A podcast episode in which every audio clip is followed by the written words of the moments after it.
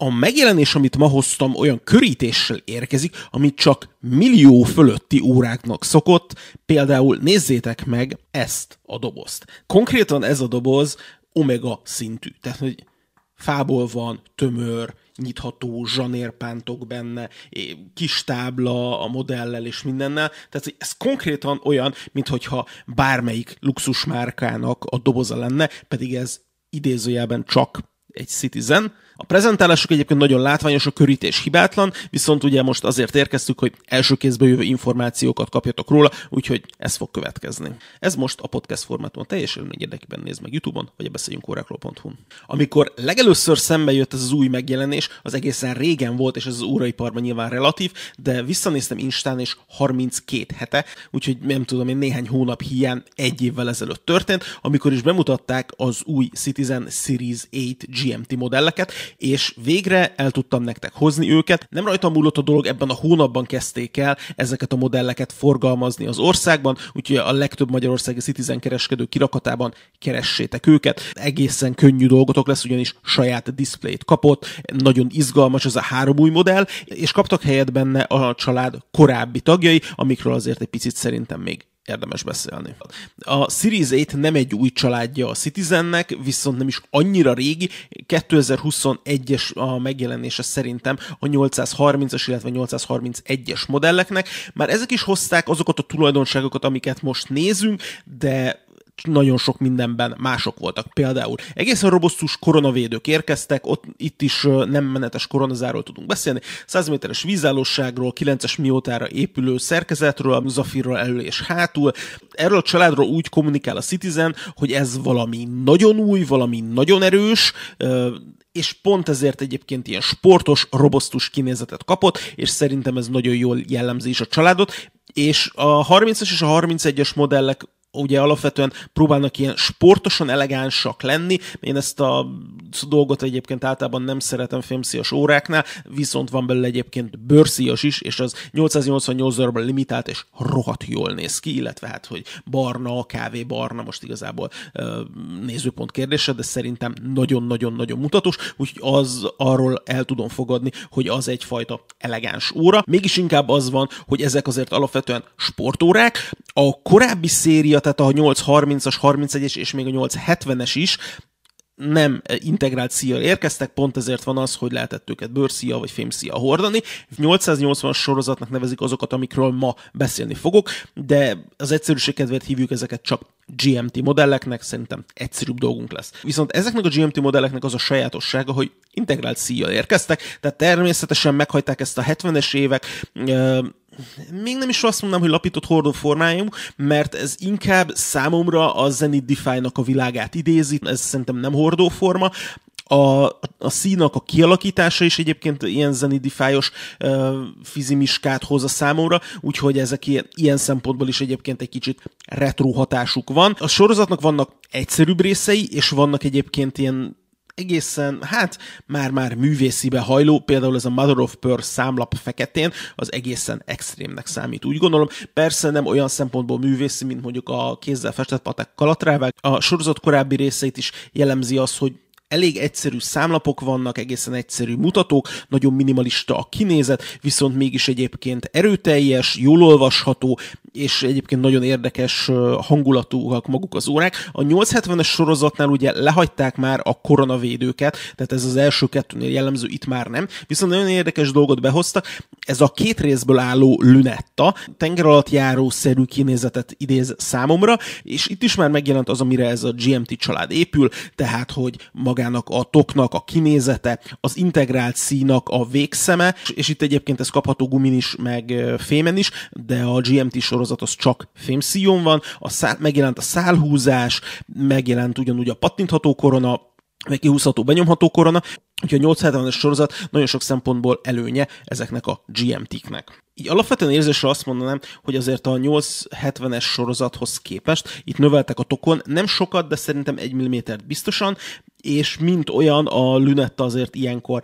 nagyon meghatározó, egy letisztú, tehát konkrétan a legtöbb óra lünetta nélkül teljesen máshogy néz ki, mint ha rajta van a lünetta, és szerintem itt is erről van szó, hogy ezek az órák tudják hozni ezt az elegáns vibe viszont amikor így lünetta van rajtuk, mint például a kezemben lévő fekete-kék verzióban, amit más márkák nem mondjuk Batmannek szokás hívni, ott azért inkább nagyon erősen a sportos vonal az, ami előre jön. Abban az értelemben mondom nem klasszikus sportóra, hogy nem menetes koronazáras, nem 200 méteres vagy 300 méteres vízállósága van, hanem idézőjelben csak 100, de ez azt jelenti, hogy mondjuk azért úszáshoz lehet használni, hogyha valaki szeretné, de tudjátok, mindig elmondom, hogy ha nem muszáj, akkor ezen ne tegyük kiesőnek az órát, ettől függetlenül kibírja. A vastagsága egyébként egész nagy, a specifikáció szerint 13,5 mm-re taksálták a vastagságát, én azért ezeket nem szoktam elhinni, és lemérem, és egyébként tényleg annyi. Hát függően attól, hogy hogy mérem 42 fél és 41,9 közötti értékeket tudok mérni, maradjunk a 42-nél, azt szerintem egy egészen korrekt dolognak számít. Ugye zafirelő és hátul, amit én általában nagyon szeretek, üvegbetétes hátlapja van, ami egyébként szintén menetes, és ugye, ugye önmagában GMT szerkezetet kaptak, ugye ez a, a Miótának ez a 90-54-ese, ami azon kívül, hogy 28.800-as a lengés száma, és GMT-t kapott, 50 óra a járás tartaléka, és antimagnetikus, a nagy mágneses terhelésnek is ellen tud állni. Mivel kapcsolatban Citizen úgy fogalmaz, hogy azért a modern világnak a kihívásainak megfelel, és ez abszolút így van. Hát konkrétan tele vagyunk mindenhol különböző mágneses vagy elektromágneses dolgokkal, telefonokkal, fülhallgatókkal, laptopokkal, tabletekkel és minden ilyesmivel és tök jó, hogyha az óránk is ezre tud reflektálni, és mondjuk nem kell őket demagnetizálni, vinni.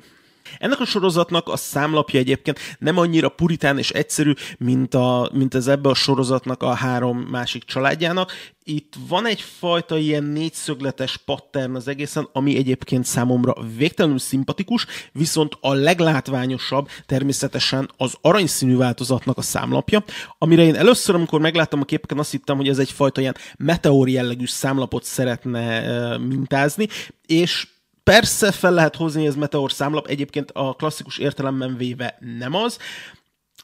viszont iszonyatosan látványos, nagyon jó, ahogy játszanak a sárga arany és a rózsaszín arany színeivel, tehát hogy alapvetően nem e, egyszínű az óra, mint mondjuk az acélnál, behozzák ezt a fehéres, barnás dolgot, nagyon jól játszik egyébként ez a barna színű lünetta az összes többi színnel, ami van, és mondom, szemkápráztató szerintem a számlap, úgyhogy azért ez nem véletlenül ez az, ami a legdrágább, és a limitált ugye globálisan 1300 darabra. Nekem, ami nagyon szimpatikus, természetesen a, az integrált fémszí az, az ugye magában adottság, ami, ami egyébként tök jó. Tömör acél békacsatot kapott, ugye két oldalas gomb feloldással, a, a középső szemeknek a középső linkje, ami szintén száhúzott, viszont a lecsapott szélei, azok tükörsimára van polírozva, akár mondhatnánk Sanfornak is, de ez, ez klasszikus értelemben nem az. A toknak a felépítése is egyébként érdekes, ez, ahogy a fülek illeszkednek a toknak az aljára, tehát ez olyan, mintha igazából egy ilyen több részes tok lenne, ami ilyen sok részből áll össze, és így játszik a sárga arany és a rózsaszín aranynak a keverékével. Természetesen most aranyról beszélek, de arra feltétlenül az óra arany bevonatot tartalmaz csak természetesen, tehát ugyanúgy acél, mint az összes többi, viszont azt hiszem talán 40 ezer forinttal drágább, ez nyilván az arany ötvözetnek a nagyjából az ára, meg, meg nyilván a plusz munkának, meg ugye a világszintű 1300 darabos exkluzivitásnak az ára. A Lunetta mind a három modell esetén nagyon jól fogható, nem túl hangos, és mivel ugye GMT és nem búvár modellről beszélünk, ezért balra és jobbra felé is mozgatható. Az a baj, hogy nagyon sok GMT elkezdte azt, hogy hát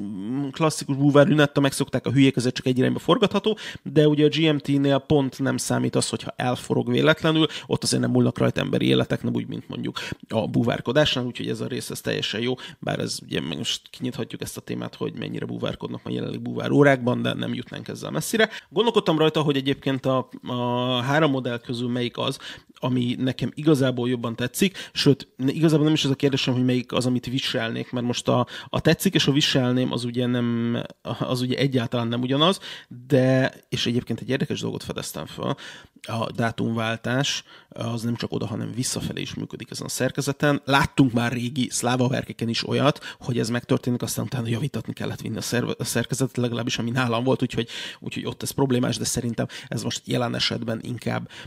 inkább feature, mint bug. Ilyet én legutoljára a Citizennek a szerkezetein kívül a Nomosnak a szerkezeteinél láttam, úgyhogy ez, és az árkategóriában az háromszor ennyibe kerül, úgyhogy szerintem ez is egy ilyen megsüvegelendő dolog. Ezeken a modelleken ugye nincs gyors dátumváltási lehetőség, pont azért, mert a GMT mutatót is valahogy működtetni kell, és ilyenkor viszont gyors óraugrási lehetőségünk van. Nyilván ez egy fokkal könnyebb, mint mondjuk, hogyha nettóba kéne a koronát tekergetni, de lassabb, mint hogyha a közvetlenül a dátum tárcsát tudnánk tekerni.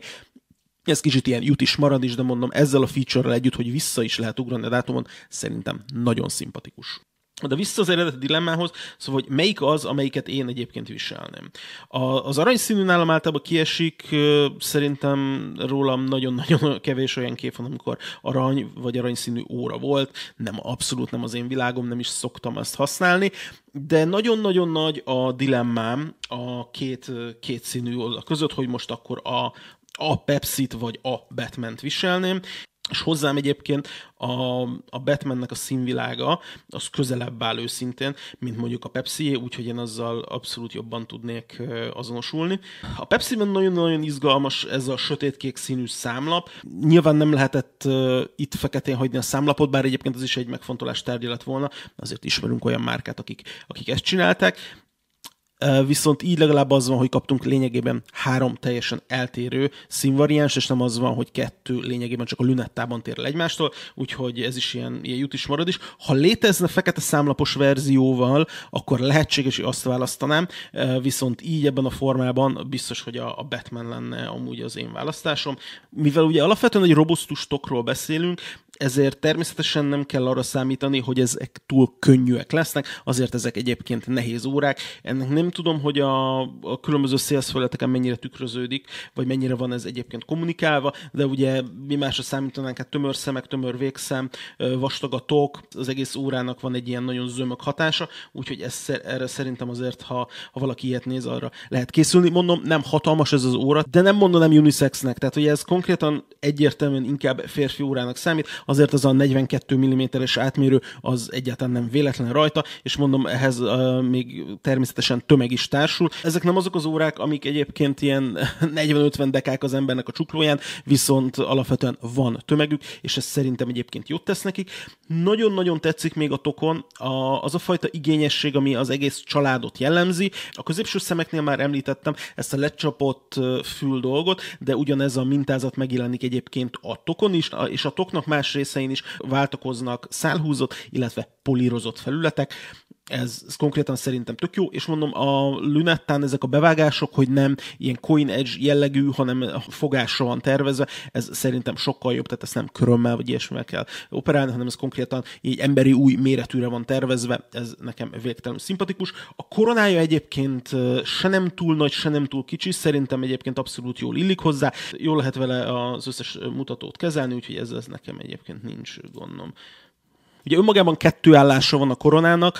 amikor először kihúzzuk, akkor az óramutatót tudjuk ugratni, föl és le ugye egy órát, amikor a második állásba tesszük, akkor pedig a percmutatót tudjuk irányítani, és ezzel együtt viszont pörögni fog a GMT mutató. Érdekes, hogy az első állásban ez nem történik meg, tehát az első állás való arra, hogy a napot, illetve magát az, a pontos órát beállítsuk, és utána ehhez viszonyítva majd a GMT mutató tud viszonyulni, úgyhogy alapvetően a GMT mutató az fixen pörög, és ehhez képest tudjuk ugye állítani magát az órát. Ugye azt szoktuk mondani a forgatható lünetes GMT-kről, hogy akár három időzónát is mutatni képes, mert ugye tudsz nézni egyet a GMT-ről, egyet az óramutatóról, és ha a lünettát átállítod, nem 24 óra van fönt, hanem mondjuk 4 órára csavarjuk, akkor meg tudjuk nézni, hogy éppen mennyi az idő Quebecben. És már említettem, hogy a Citizen belül ez a kategória a prémium szegmensnek számít, ezért az ára sem nyomott. Az acélmodellek 446 ezer forintért érhetőek el, az aranybevonatú változataig 484 ezer forintért érhető el. Az összes olyan